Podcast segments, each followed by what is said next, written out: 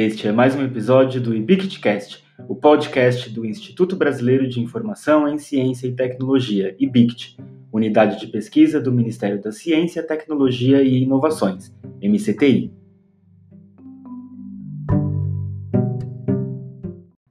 Nosso convidado de hoje é o pesquisador e coordenador geral de Tecnologias da Informação e Informática do IBICT, Tiago Braga. Ele é graduado em Sistemas de Informação pela Universidade Católica de Minas Gerais mestre em Educação Tecnológica pelo Centro Federal de Educação Tecnológica de Minas Gerais e doutor em Ciência da Informação pela Universidade de Brasília. Tiago, como surgiu o Visão e como ele funciona? Bom, Lucas, é, essa história de como surgiu o Visão é interessante porque ele surgiu a partir de uma demanda é, externa, né? A gente tinha um, um, projeto de pesquisa com o antigo MDIC, né, o Ministério do Desenvolvimento, Indústria e Comércio, e eles tinham um conjunto com 28 milhões de dados que eles não conseguiam analisar, porque trazia uma complexidade muito grande. Né? Eram muitos dados e esses dados estavam todos dispostos de forma textual.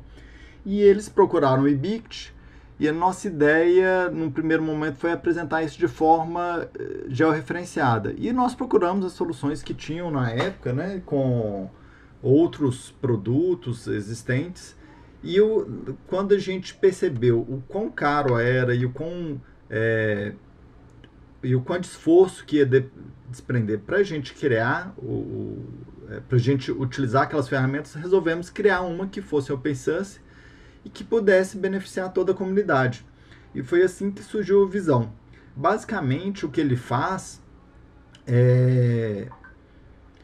Ele agrega grandes conjuntos de dados públicos e ele permite que os seus usuários, sejam eles pesquisadores, tomadores eh, de decisões, gestores públicos ou um cidadão comum, possam trabalhar com esses grandes conjuntos de dados e mais, possam inserir uh, os seus próprios conjuntos de dados, uh, que a gente chama de small data, e fazer análise a partir uh, da interação entre esses conjuntos de dados.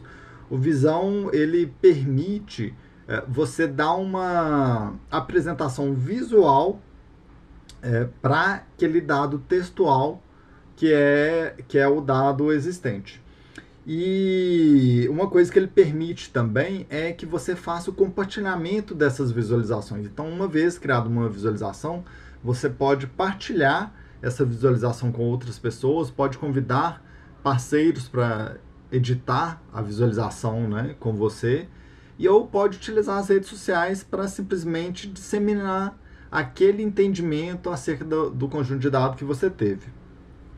E, e o Visão, ele, ele funciona de uma maneira é, muito similar para todos os públicos, né? ele tem uma pequena diferença para um público institucional, ou seja, quando eu tenho um, uma conta institucional no Visão, eu, tenho, eu ganho um selo né, que indica a utilização dessa conta por uma instituição, mas uh, para todos os públicos ele tem as mesmas funcionalidades, só que a forma de utilizar o Visão ela vai ser diferente, porque cada público vai poder é, usar é, os recursos que mais lhe, é, lhe atraem. Né? Então, um investigador, um pesquisador, muito provavelmente vai querer inserir dados no Visão e mesclar com os dados públicos que já estão lá. Um usuário comum é, possivelmente vai querer só trabalhar e entender o que, que aqueles grandes conjuntos de dados públicos significam na vivência dele do dia a dia.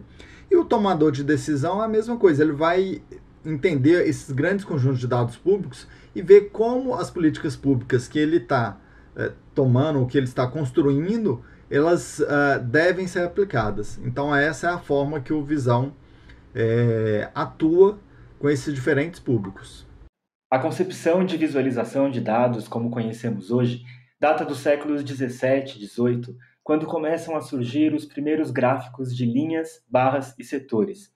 Os cartógrafos, então, começam a mostrar mais do que a posição geográfica e passam a fazer uso das novas tecnologias daquela época, como litografia e as cores. Com a internet, ainda que não totalmente democratizada, Hoje em dia, esses processos são mais interativos, intuitivos e, sobretudo, participativos, alterando inclusive a forma como a sociedade se constrói. Nesse sentido, Tiago, como a visualização de dados atua na dinâmica da construção de novas narrativas? Do ponto de vista conceitual, é muito importante a gente falar sobre o papel que a visualização de dados, informações tem no entendimento que a própria sociedade vai ter sobre o que está acontecendo com ela. Então, é comum a gente encontrar situações em que, dependendo da forma como aquele dado ou aquela informação é apresentada, a percepção que a população tem do que está acontecendo vai ser uma ou outra. E quando a gente cria esse projeto de pesquisa que tem como foco trabalhar a questão da visualização, o que nós temos em mente é muito isso: é permitir que o usuário, é, que vai desde o pesquisador até o cidadão comum, tenham condições de construir as suas próprias análises a partir de um conjunto de dados e informações públicas que são disponibilizadas já há, há anos. O Brasil tem, é, tem uma vanguarda nesse processo de disponibilização de dados públicos governamentais, é, mas nesse momento que a gente é, percebe é que é importante que o cidadão tenha não só condições de acessar esses dados e essas informações, mas também de construir análises a partir desse conjunto de dados e informações e a melhor forma de construir essas análises é a partir da construção de visualizações é, é, gráficas que permitirão ao usuário ter uma noção muito mais ampla do que está acontecendo. É, um exemplo prático, por exemplo, que a gente pode é, citar é na construção de uma política pública. Imagino que eu quero, por exemplo, construir uma política pública que vá atender a um grupo determinado. Por exemplo, mulheres que estão com baixa renda. Se eu tenho um, uma ferramenta de visualização de dados que vai me indicar os municípios uh, ou, ou os estados ou a região em que há maior concentração de mulheres com, com baixa renda, e esses dados são fornecidos pelo IBGE, mas de forma textual, então, se eu tenho a ferramenta, eu vou poder, enquanto construtor de políticas públicas, entender onde que a minha política pública deve atuar. E, do contrário, também serve. Então, se o cidadão é, tem acesso a um programa de, de distribuição de renda que tem como foco é, mulheres com baixa renda, ele, a partir de uma construção de uma visualização, ele vai poder identificar onde que esse programa ou essa política pública deveria estar sendo aplicada.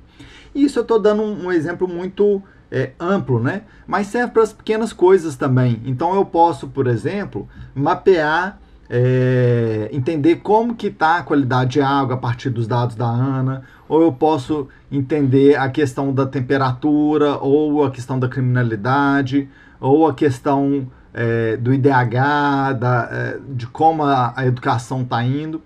É, e isso traz exemplos para o dia a dia. É, no caso do, do Visão especificamente, a gente fez um trabalho muito legal de mapeamento das nascentes uh, do Pantanal. E é interessante trazer isso agora porque o Pantanal ele sofreu muito recentemente com as queimadas, né? e isso tem um impacto diretamente nas nascentes e os dados que a gente tem no Visão permitem, por exemplo, a organizações ou a pesquisadores ou a voluntários identificar onde estão essas nascentes e o que é possível ser feito para que essa é, para que essa identificação das nascentes e, e com aqueles dados as pessoas tenham condições de atuar de uma forma mais pragmática, de uma forma mais efetiva.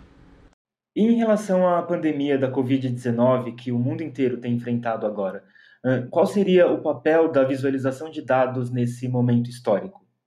É muito interessante esse ponto, porque quando a gente fala em coleta de dados, em visualização de dados, a sociedade tem um papel muito importante, né? Então, veja bem, na questão da, da pandemia, do Covid-19, o que a gente viu foi uma série de iniciativas que visavam identificar, por exemplo, onde tinha mais doentes, onde estava contágio, onde tinha suprimentos. E essas iniciativas elas vão desde a coleta de dados, mas a implementação de ações eh, de fato, né? Quando a gente teve eh, um problema em Manaus em janeiro de 2021, em que o, número de infectados é, ficou muito grande. E que, é, e que faltaram cilindros de oxigênio, né? É, as pessoas, uh, os governos, né, o poder público e, e, e, a população se baseou nos dados de onde tinham cilindros, como que fazia para transportar, como que comprava e essa mobilização acabou gerando um impacto.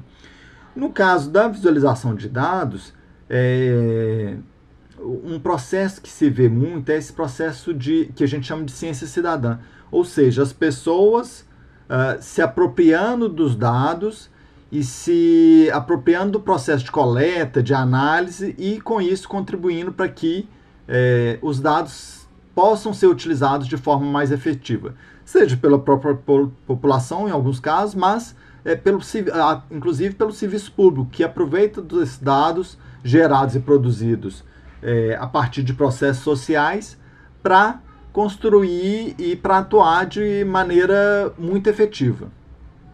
Tiago, o Núcleo de Comunicação Social do IBIC te agradece a sua participação. Por favor, suas considerações finais. Não, eu queria encerrar primeiro agradecendo a oportunidade de estar falando um pouco sobre visualização de dados. Eu acho que o processo de visualização de dados e informações é um processo que a gente ainda tem muito a avançar, muito a descobrir, inclusive como as diferentes ciências é, podem atuar e podem contribuir para melhorar esse processo. Né?